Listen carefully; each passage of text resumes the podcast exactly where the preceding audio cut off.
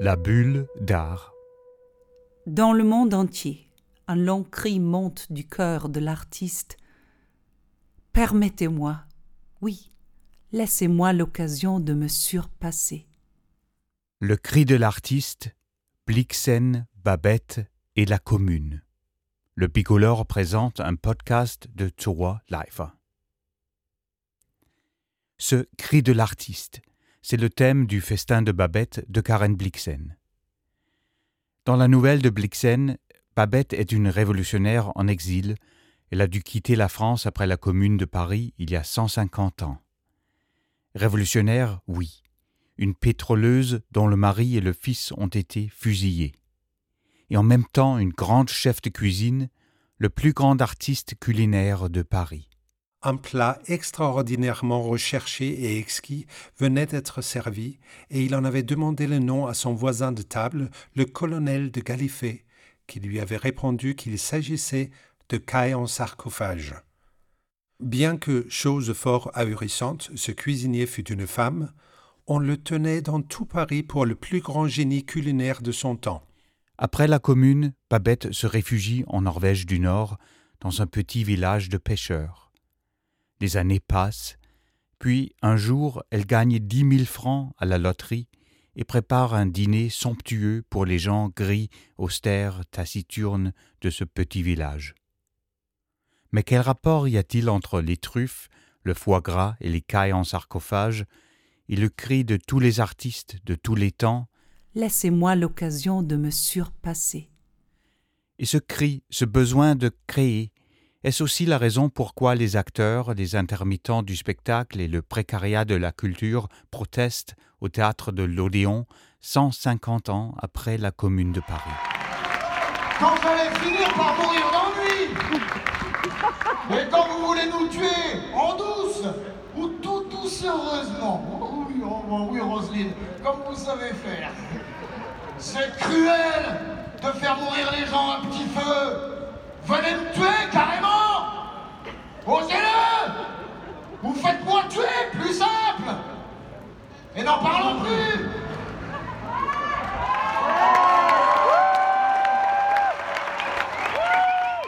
Karen Blixen a vécu 17 ans en Afrique de l'Est.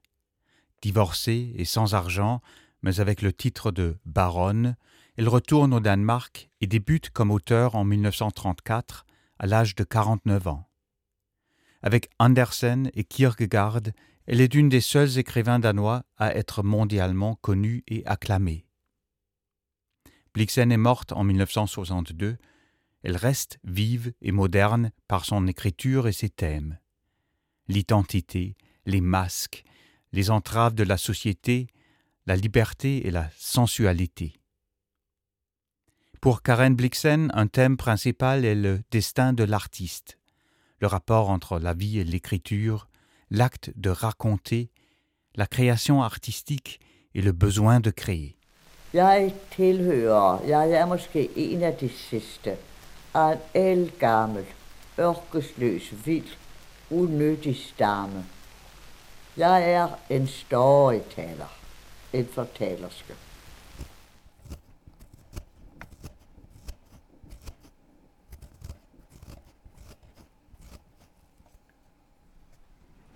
Ça sent bon. Oui, très très bon. Très très bon. Alors vous, vous creusez la truffe? Oui, il faut euh, la creuser très, euh, très doucement. C'est fragile.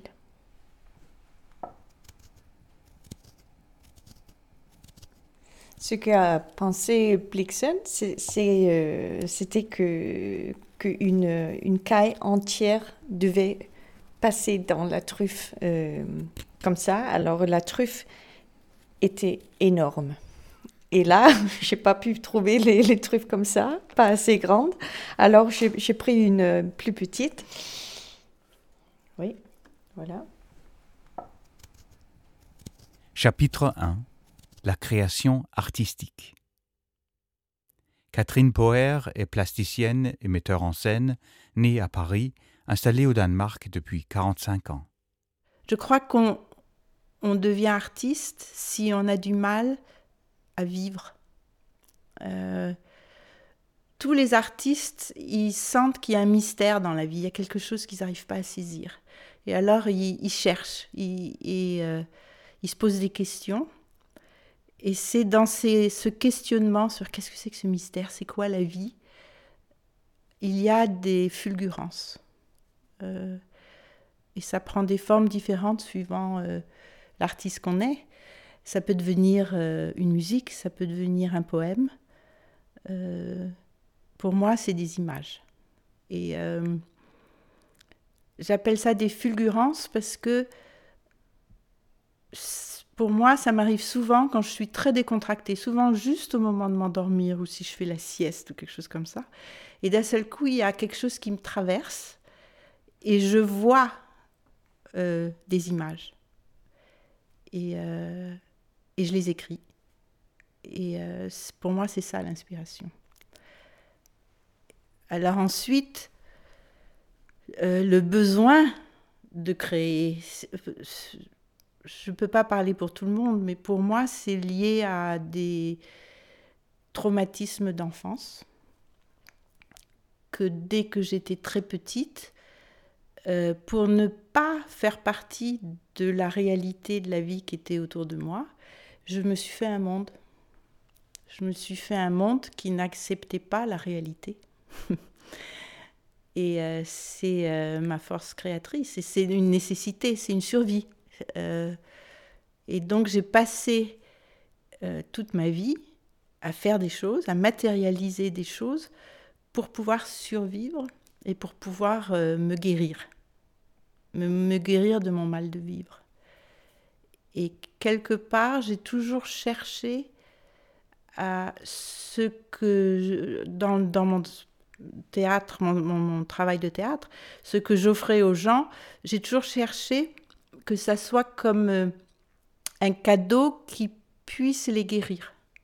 J'avais besoin de ça, euh, de, de et euh, quand, quand j'arrivais à ça, c'était euh, un très grand bonheur. L'acte de créer, c'est donc une nécessité, c'est la seule manière de survivre. L'art cherche à guérir l'artiste et en même temps de guérir le lecteur, l'auditeur, le spectateur. Et c'est ça le cri de l'artiste. Laissez-moi l'occasion de me surpasser. Quand on arrive à matérialiser ce que l'on sent, qui nous arrive comme une fulgurance, et qu'on donne une forme à ça, c'est extraordinaire. Il faut, c'est de la drogue. c'est fantastique. C'est comme euh, quand on travaille avec les danseurs de ballet, ils vont dire j'ai réussi à voler. Je t'assure, j'ai réussi à voler. J'ai volé pendant au moins 4 secondes. Et maintenant, je passe ma vie à rechercher ça. C'est ça, se surpasser. Il faut se surpasser. Ou si on arrête, si on n'essaie pas de se surpasser, il vaut mieux ne rien faire. Euh, si on se surpasse pas, on, fait quelque chose qu'on connaît déjà. Donc c'est pas intéressant. Ce qu'il faut arriver, c'est c'est s'étonner soi-même, euh, découvrir, découvrir quelque chose qu'on ne connaît pas et, et donner une forme à ça mais ça demande qu'on se surpasse, parce que ça demande qu'on a tout un processus, tout un chemin qui va nous amener là. Et donc c'est un long travail. Et, et, je me suis souvent servi de la phrase de, de Babette euh, par, par, rapport aux politiciens, parce que les politiciens, ils comptent les nombres d'entrées dans les théâtres, ils comptent, ils veulent qu'on produise, ils ont peur que que la population danoise va être euh, un peu choquée les artistes, ils font rien euh, avec nos, impôts. Et nous, les artistes, on est complètement... Euh, on, est un peu les, pieds, les, les, pieds les poings liés par la politique culturelle, je trouve. Et c'est de pire en pire. Maintenant, c'est l'économie qui décide de ce qu'on doit faire. Euh, et en plus, les poéticiens nous disent quels sont les thèmes que nous devons travailler. Maintenant, il faut travailler euh, d'une certaine façon, il faut que ce soit le public qui soit actif. Alors là, on peut avoir de l'argent. Donc pour moi, c'est très important cette phrase. Et je, suis un petit peu triste qu'il y ait de plus en plus de divertissement, euh, qui est justement l'opposé de se surpasser. Alors, c'est de. Les gens sont très doués, c'est des bons chanteurs, des bons danseurs, tout est bien, mais c'est juste pour remplir le temps, faire passer le temps. Faire vraiment un acte artistique, c'est pas faire passer le temps, c'est rentrer dans le temps, c'est être vivant dans le temps, c'est autre chose. il faut qu'on l'ait ce cri à l'intérieur de soi-même. C'est pas simplement euh, envers les poéticiens ou la société, c'est euh, c'est tout le temps être est-ce que je suis en train de me surpasser? Est-ce que est ou bien est-ce que je suis en train de, de recommencer la même chose?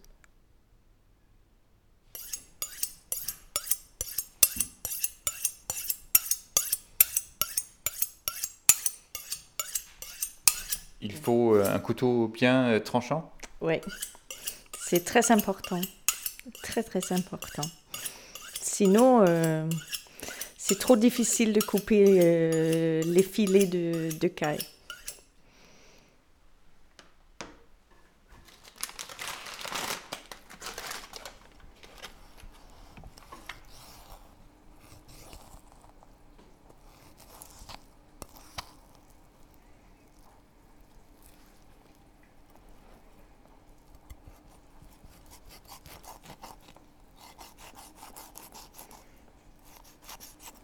Voilà, j'ai coupé les, les, filets de, de caille pour, euh, pour les truffes creusées.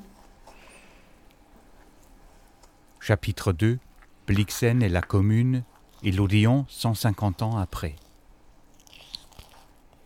Le père de Karen Blixen, Wilhelm Dinesen, officier, politicien et propriétaire terrien, s'est suicidé quand sa fille avait 9 ans. Soldat, officier, il avait fait la guerre danoise contre les Allemands en 1864 et la guerre française contre les Allemands en 1870. Après cela, il vécut deux ans en Amérique du Nord parmi les autochtones dans les grandes forêts. À Paris, après la défaite française, il a vécu la commune de 1871. Les réverbères étaient renversés, tuiles et gravats jonchaient l'avenue, et les maisons étaient transpercées. L'arc de triomphe portait des étoiles noires, marques et des éclats d'obus. Il y avait des cadavres dans toutes les rues, des marques sur toutes les maisons. Place Vendôme, j'ai compté 220 cadavres. Rue du Luxembourg, 30. Rue Royale, 200. Près d'une barricade, boulevard Voltaire, 30. Plusieurs centaines aux abords du Panthéon, 200 dans une rue près des buts de Chaumont, plus de 100 sur une portion de la rue Lafayette, et ainsi de suite. Le père de Blixen avait vu la commune. C'est pourquoi Babette, dans la nouvelle, est une pétroleuse, une révolutionnaire, une exilée. Par une nuit pluvieuse de juin 1871, on tira avec force le cordon de la sonnette de la petite maison jaune où vivaient les deux sœurs. Les maîtresses de maison ouvrirent la porte à une femme forte, aux cheveux noirs et au visage livide, qui tenait à la main un sac de voyage en toile. Elle les dévisagea, fit un pas en avant et tomba évanouie sur le seuil. Quand les sœurs effrayées la firent revenir à elle, elle se redressa et les observa encore de ses yeux profondément enfoncés. Toujours sans un mot, elle fouilla à tâtons dans ses vêtements trempés et en sortit une lettre qu'elle leur tendit. La malheureuse qui vous remet cette lettre, Madame Babette Hersan, a dû s'enfuir de Paris comme ma belle impératrice. La terrible guerre civile a fait rage dans nos rues, et des mains françaises ont fait couler du sang français. Les nobles communards, ces héros de la justice et défenseurs des droits de l'homme, ont été écrasés et anéantis. Le mari et le fils de Madame Herson ont été abattus comme des rats. Elle-même a été arrêtée comme pétroleuse, un mot qui sert ici à qualifier les femmes qui ont mis le feu à des maisons avec du pétrole, et n'a échappé que de justesse aux mains sanglantes du général de Califé. Elle a perdu tout ce qu'elle possédait et n'ose rester en France. Il y a donc, dit Blixen, un cri dans le monde entier, le cri de l'artiste. et ce cri s'entend de voix forte en 2021, 150 ans après la Commune de Paris. Nous avons pris rendez-vous avec les acteurs Marie Payen et Thibault Lacroix aux grilles du théâtre de l'Odéon, occupées par les intermittents du spectacle. Les occupants sont à l'intérieur des grilles et notre microphone se trouve à l'extérieur. On est aussi très très nombreux dans, dans la discontinuité de l'emploi à être autre qu'artistes. Il y a des gens qui font de l'événementiel, des gens qui font de la cuisine, des gens qui font de l'hôtellerie, des gens qui font des conférences dans les musées et plein d'autres discontinus de l'emploi qui, eux, n'ont rien eu du tout.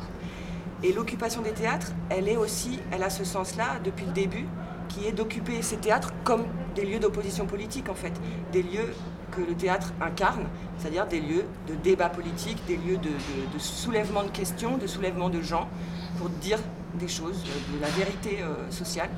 Et on est là aussi pour ça, et beaucoup pour ça. Dans, les théâtres, il n'y a pas que des artistes et des techniciens de spectacle vivant, il y a aussi tous ces gens dont je vous parlais, qui eux n'ont eu aucune aide, rien du tout. Voilà, il faut savoir que cette loi doit rentrer en vigueur le 1er, juillet.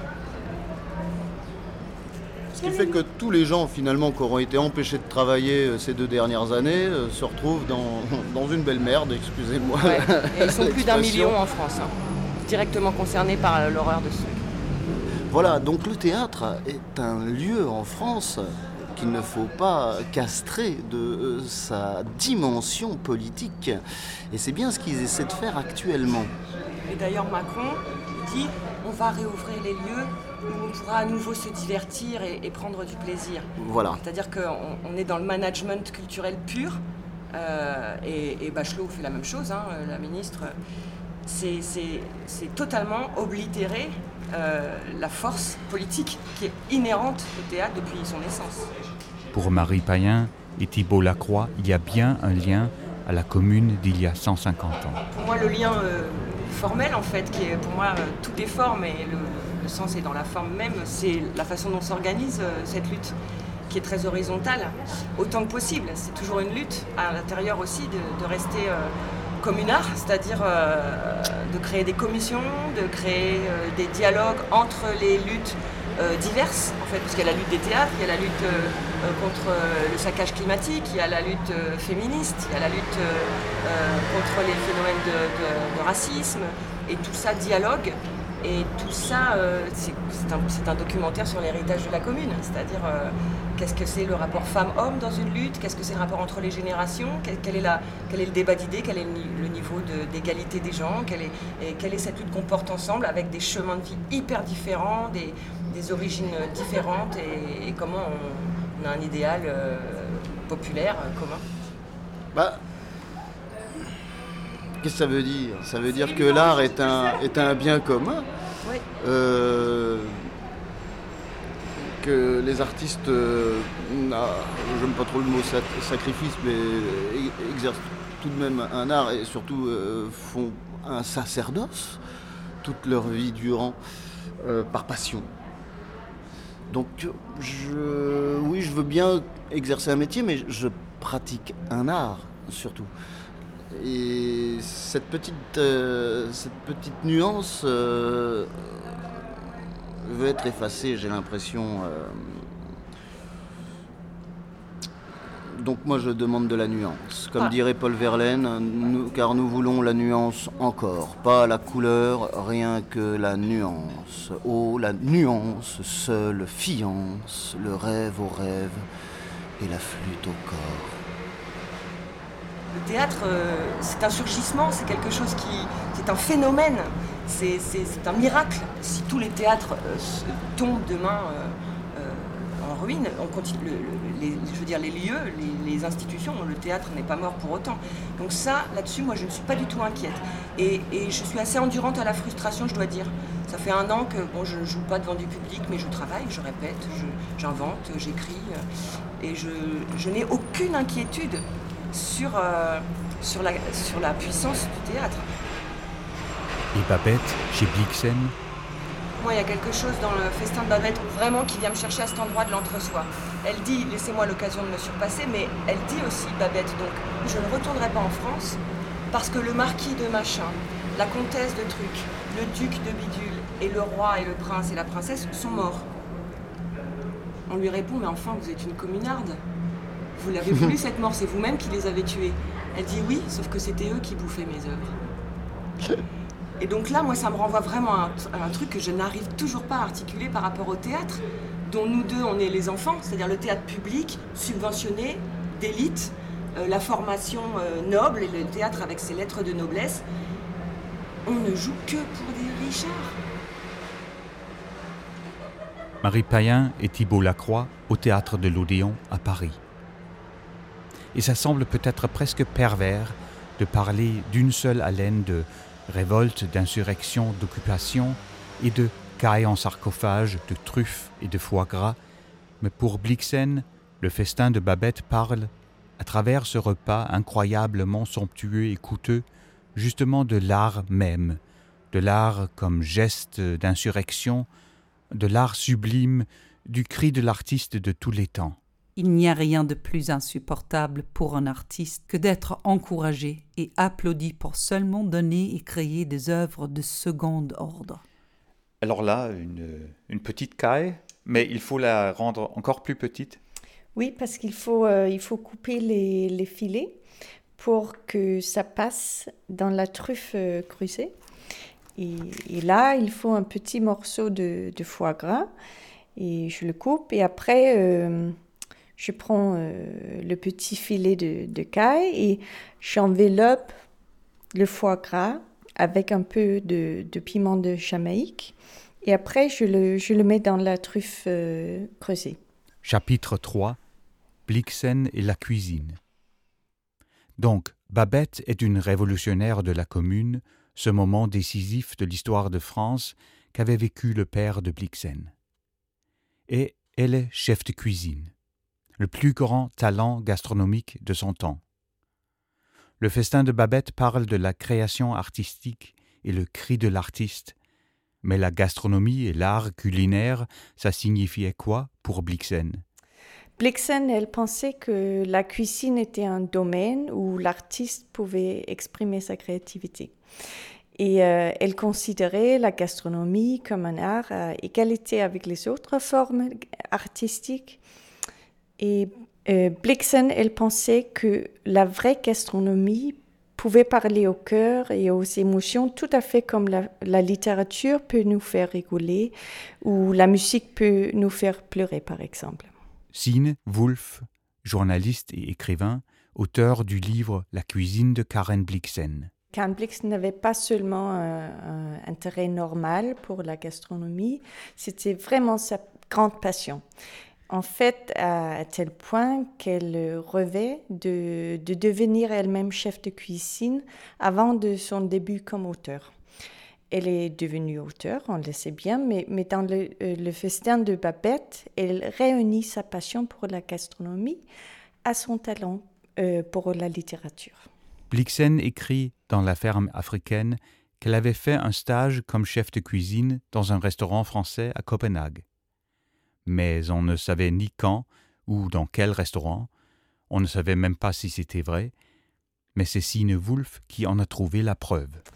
Euh, Karen Blixen, elle avait euh, appris elle-même à cuisiner en Afrique et sa cuisine était célèbre dans les cercles privilégiés à Nairobi tous ses amis et connaissances venaient souvent euh, lui rendre visite pour dîner chez elle parce qu'ils savaient que, que la qualité des repas de Blixen surpassait celle des meilleurs restaurants euh, à Nairobi. Ainsi, lorsqu'elle est allée au Danemark, après, le, le, divorce de Bror, son mari, Bror Blixen, elle est restée pour un séjour assez long, presque un an. Et pendant ce séjour, elle a décidé de formaliser son savoir-faire et d'apprendre l'art de cuisine correctement. Et c'est comme ça qu'elle est devenue stagiaire de cuisine au restaurant Rex à Copenhague. Je crois qu'elle cherchait de perfectionner parce qu'elle était, euh, elle était toujours à la recherche du parfait. Et euh, si elle faisait quelque chose, euh, soit, euh, soit le peintre, soit la littérature, soit la cuisine, elle voulait que ça soit parfait. Cinq ans après son stage au restaurant, en 1931, Karen Blixen rentre de l'Afrique. Sa ferme a fait faillite, elle est divorcée, elle n'est pas encore l'écrivain mondialement connu. En somme, elle n'a rien, elle n'est rien. Mais elle imagine deux voies possibles pour gagner sa vie. Devenir écrivain ou chef de cuisine. Elle se trouvait à une croisée des, chemins et elle était obligée de faire un choix. Et euh, dans une lettre à son frère, elle lui dit qu'elle voit deux possibilités pour sa vie, qu'elle pouvait aller à Paris pour devenir euh, chef de cuisine ou elle pouvait se mettre euh, à écrire un roman. Nous savons qu'elle est devenue auteur et écrivain, mais, je pense que, c'est tellement intéressant que, l'une de, de, plus grands auteurs euh, au Danemark euh, au fil du temps a réellement vu la cuisine euh, et l'acte de cuisiner comme une possibilité réaliste au, au même euh, titre que l'écriture.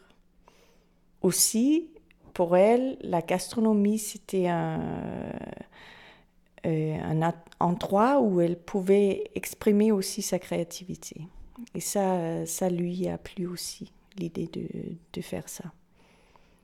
Comme je l'ai dit, on ne savait rien de ce stage au restaurant français, le restaurant Rex. Personne n'en avait trouvé la preuve. C'est Sine Wulf qui l'a trouvé à la maison de Karen Blixen, Rungstedt Lund. C'était incroyable, c'était magnifique parce que, comme vous dites, Karen Blixen, elle parle plusieurs fois dans des lettres, des entretiens, etc., de ce restaurant, mais c'est toujours euh, dans une manière où, qui me laissait un peu en doute. Parce que c'est presque, ces racontes de, de, ce temps-là, c'est presque trop euh, incroyable. Mais pour ça, c'était une, une, grande choix quand j'ai trouvé à Rungstedlund un vieux cahier avec euh, des recettes qui sont notées euh, par Karen Blixen. Et personne au musée ne, connaissait ses origines. Euh, mais j'ai été autorisée à, retirer la, la, reliure et sous, elle, sous celle-là se cachait un petit euh, découpage avec un chef, un petit chef. Et sur le devant de, ce cahier, Karen Blixen a écrit, euh, son écriture était très euh, caractéristique et c'est décrit Rex. Alors, euh, ça m'a assuré qu'il s'agissait de ses, recettes personnelles de son stage au restaurant Rex. C'était un trésor que j'ai trouvé là et j'étais heureuse. Dans le festin de Babette, Karen Blixen crée un plat magnifique, les cailles en sarcophage, un plat qu'on ne trouve que chez Blixen. Les différentes tentatives de recréer le menu de Babette, au cinéma notamment, n'ont pas trouvé la bonne solution. C'est quoi, en somme, les cailles en sarcophage? Signe Wolf a trouvé.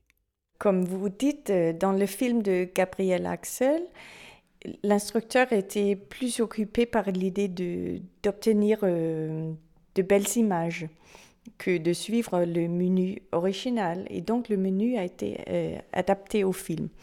Mais ce n'est pas le vrai menu que, que a pensé Blixen, euh, parce que pour elle, c'était l'idée était de créer un menu extraordinaire très très luxe, très rare, très, euh, très spécial et, très euh, difficile aussi. Et dans le film, Babette, elle crée un sarcophage pour, euh, pour la caille en pâte feuilletée. Mais ce qu'a pensé Blixen, c'est de suivre une ancienne recette de Alibab, le gastronome français. Et dans son œuvre, l'œuvre d'Alibab, il y a une recette d'ortolan en sarcophage. Et là, le sarcophage euh, se compose d'une truffe creusée. Et bon, euh, Blixen, elle a, elle a euh, jeté euh, l'ortolan et, euh, et, au lieu, elle a pris une caille qui est plus, plus grande. Et, c'est ça, c'est ça le vrai plat de Blixen. C'est d'une truffe immense, euh, creusée et contenant une caille désosée. C'est un plat euh, extrêmement luxe, très cher. Et bien sûr, euh, c'est pour ça que Babette a dépensé tout l'argent qu'elle a gagné. Et donc, à table, quand on voit ce plat, la caille en son sarcophage, et on découpe la truffe et le parfum s'en dégage, il y a aussi un élément de surprise, un coup théâtral. Oui, tout à fait. Parce que comme la truffe a été creusée et on la referme, comme vous dites, avec le couvercle de truffe, c'est un plat un peu mystérieux.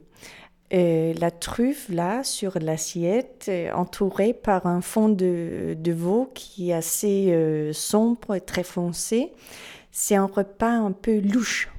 Et, mais quand on déchire avec les dents la truffe, c'est d'une expérience extraordinaire parce que la truffe est un peu croquante, la caille est tout à fait tendre et le foie gras se fond dans la bouche c'est magnifique, c'est vraiment magnifique.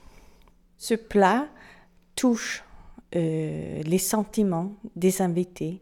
C'est euh, pas un plat euh, ordinaire, c'est vraiment une, une pièce d'art. Alors le, le, sarcophage, je vais le mettre dans la casserole et je vais le pocher en fait dans un fond de veau bien, euh, bien réduit.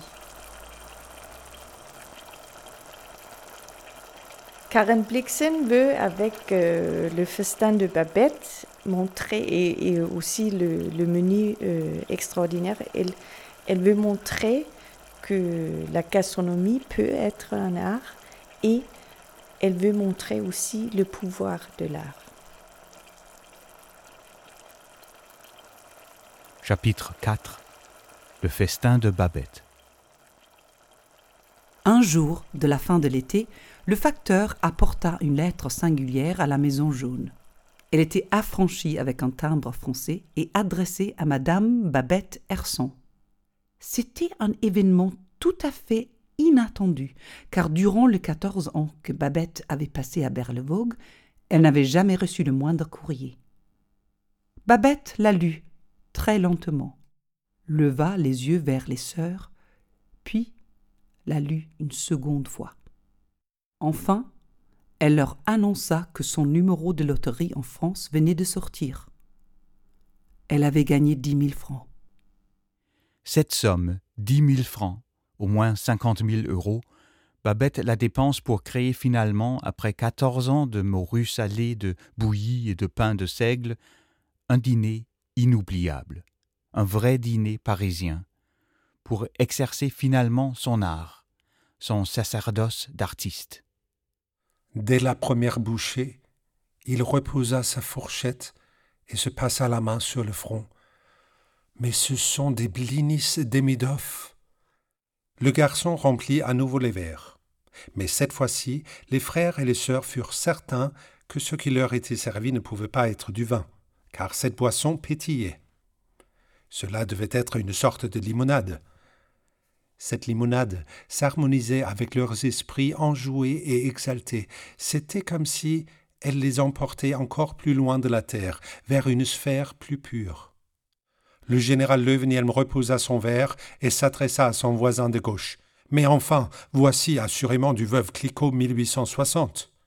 Son voisin lui adressa un regard amical, acquiesça, et lui dit quelques mots sur le temps qu'il faisait. Le général Leuvenhielm cessa net de manger et resta immobile sur son siège. Une fois encore, il se sentit transporté à ce dîner à Paris auquel il avait songé dans le traîneau. Un plat extraordinairement recherché et exquis venait d'être servi, et il en avait demandé le nom à son voisin de table, le colonel de Gallifet, qui lui avait répondu qu'il s'agissait de caille en sarcophage. Le colonel avait ajouté que ce plat était une spécialité du restaurant où il dînait et qu'il avait été inventé par le chef cuisinier du lieu. Bien que, chose fort ahurissante, ce cuisinier fût une femme, on le tenait dans tout Paris pour le plus grand génie culinaire de son temps. En vérité, poursuivit le colonel de Galifet, cette femme est capable de transformer le moindre repas servi au café anglais en une sorte d'affaire d'amour, une relation amoureuse, éthérée et romantique où l'on ne sait plus faire la part entre l'appétit physique et l'appétit spirituel, voire entre la satiété et la plénitude. De ma vie, je me suis battu plus d'une fois en duel pour une belle dame, mais voyez-vous, mon jeune ami, il n'y a pas une femme à Paris pour laquelle je serais plus disposé à verser mon sang. Après le dîner, Babette explique aux deux sœurs norvégiennes ce qui s'est passé ce soir. Ma chère Babette, dit-elle doucement, tu n'aurais jamais dû donner pour nous tout ce que tu possédais. Babette lança à sa maîtresse un regard aussi profond qu'étrange. On y lisait de la pitié qui répondait à la pitié, et au fond un dédain indicible. Pour vous? Non. J'ai fait cela pour moi. Babette, tu resteras donc pauvre pour le restant de tes jours. Pauvre? Moi? Elle sourit intérieurement. Non, je ne serai jamais pauvre. Je vous le dis, je suis une grande artiste. Et une grande artiste, mesdames, n'est jamais pauvre. À nous, les grands artistes, il nous est donné une chose dont vous ignorez tout. Mais tous ces gens que tu as mentionnés, tous ces princes, tous ces grands seigneurs de Paris, tu les as combattus de tes mains. Tu étais une communarde. Le général dont tu parlais a fait fusiller ton mari et ton fils, Babette. Comment peux-tu pleurer ces gens? Oui, j'étais une communarde. Oui, par le Seigneur et la Sainte Vierge, j'étais une communarde. Et les gens dont j'ai parlé étaient des êtres cruels et mauvais. Ils ont affamé le peuple de Paris, ils ont écrasé les pauvres, ils ont bafoué les lois, ils ont fait d'immenses torts à ceux qui ne pouvaient pas se défendre. Oui, par le Seigneur et la Sainte Vierge, je suis monté sur une barricade. J'ai chargé les fusils de mes hommes. Mes bras étaient noirs de poudre, aussi noirs qu'aujourd'hui, par toute cette suie. J'ai patougé dans le sang, mes bas en étaient trempés. Et pourtant, mesdames, je ne vais pas rentrer à Paris maintenant que ces gens n'y sont plus. Voyez-vous, mesdames, ces gens m'appartenaient, ils étaient miens. Ils avaient été élevés à un prix tellement faramineux que vous ne serez jamais à même de saisir et éduqués à comprendre à quel point je suis une grande artiste. Comprenez, mesdames, je pouvais les rendre heureux. Quand je donnais le meilleur de moi-même, j'étais en mesure de les rendre parfaitement heureux. Elle attendit encore et réfléchit. Il n'y a rien de plus insupportable pour un artiste que d'être encouragé et applaudi pour seulement donner et créer des œuvres de second ordre. Dans le monde entier, un long cri monte du cœur de l'artiste. Permettez-moi, oui, laissez-moi l'occasion de me surpasser. Le festin de Babette de Karen Blixen est traduit par Alain Gnedig, lu par Simone Bendix et Thomas Lenbo. Vous avez écouté Catherine Poher, plasticienne et metteur en scène, Marie Payen et Thibault Lacroix, acteurs, Sine Wulf, journaliste et écrivain, auteur de La cuisine de Karen Blixen, avec l'assistance de Katharina Toft-Ewald. C'était Le cri de l'artiste, Blixen, Babette et la Commune, un podcast de Toa Life, un épisode de La Bulle d'art présenté par le Bicolore. Il est temps de, de voir si la truffe est parfaite. Je pense euh, qu'elle est bonne et on va déguster. Ça sent bon? Oui, ça sent bon les truffes. Alors, les cailles en sarcophage, bon appétit. Mm. C'est bon? C'est très très bon. Vous êtes contente? Oui, je suis très contente. Je pense que Blixen, elle a créé euh, un repas et un plat extraordinaire. C'est vraiment de l'art.